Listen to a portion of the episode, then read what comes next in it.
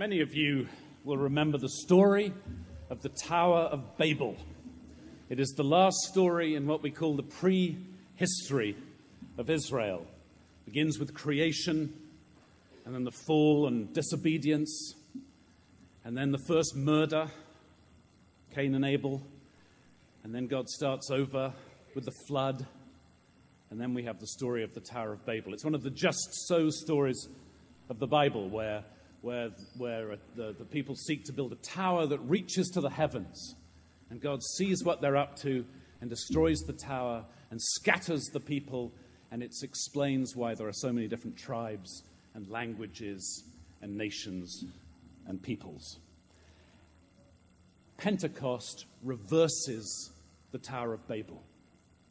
At Pentecost, the whole story of this dispersal is renewed and restored humanity. It's almost as though the, the stories of the first part of the Bible are almost like a model and pattern of the Christian life. We're born, we become aware of other people, we become aware that sometimes those other people stop us doing what we want, what we want to do. And we wind up in power struggles and often scapegoating others, and often those struggles result in someone's death, as they did in the story of Cain and Abel. We perhaps see the chance to renew our lives and we enter the waters of baptism. It's the flood. It's about drowning. It's about being restored to new life out of death, much more than it is about cleansing or purity. These are dangerous waters. And then Pentecost comes and the Tower of Babel is reversed, and we come up out of the water and are given community, special people, the new humanity, and perhaps when the Spirit is made manifest, the gift of understanding one another across differences, across languages, and across cultures. The Tower of Babel was probably a tower called Etemenanki. It was a ziggurat. It looked a bit like some of those Mayan uh, pyramids.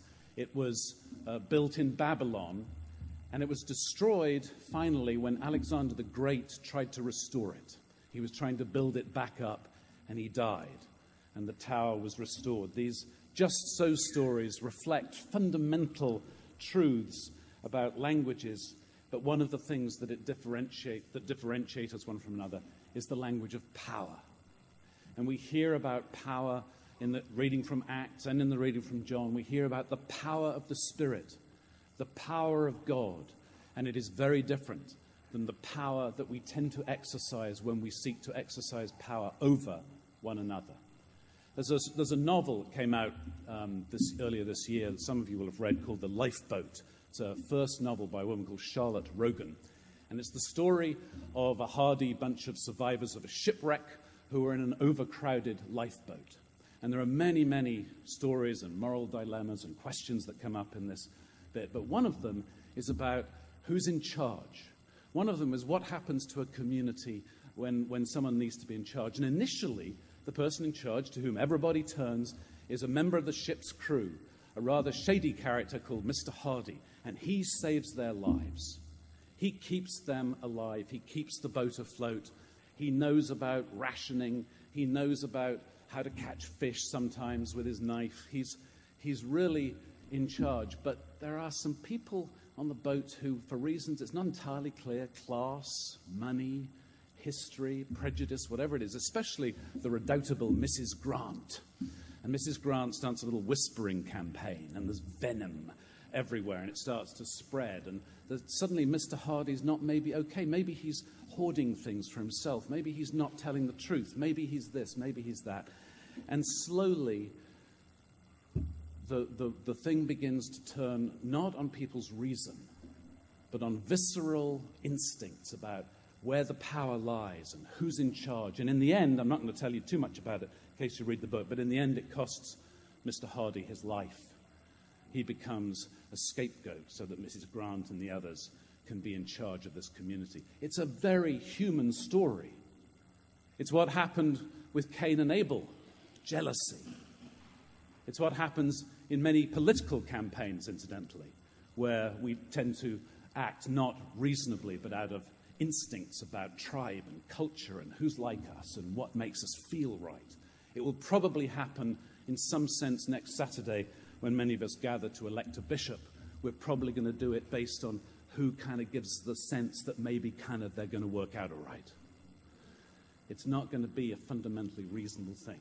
It is the same story that happened with Jesus.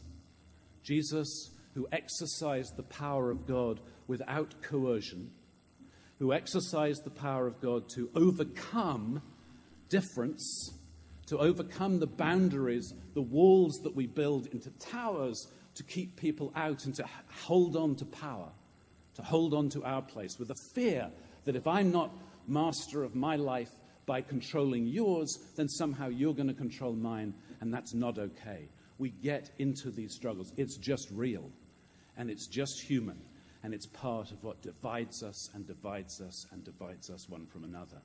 And God sends Jesus, and God sends the Holy Spirit, and God opens to us a different kind of power the power that comes from absolute integrity without coercion the power that comes when we encounter one another without fear, because we know above all we are loved and we are forgiven and we are free. I was talking with the parents and godparents of these wonderful children who are to be baptized in a few moments yesterday about how many messages the world gives us that we have to start helping one another see anew in the light of God.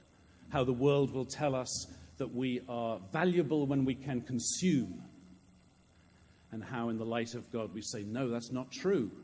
You're not primarily an economic engine, you're primarily of infinite value because you are beloved of God, because you are made by love for love. And that's what these children have to grow up knowing with every fiber of their being that they are valuable because they are beloved.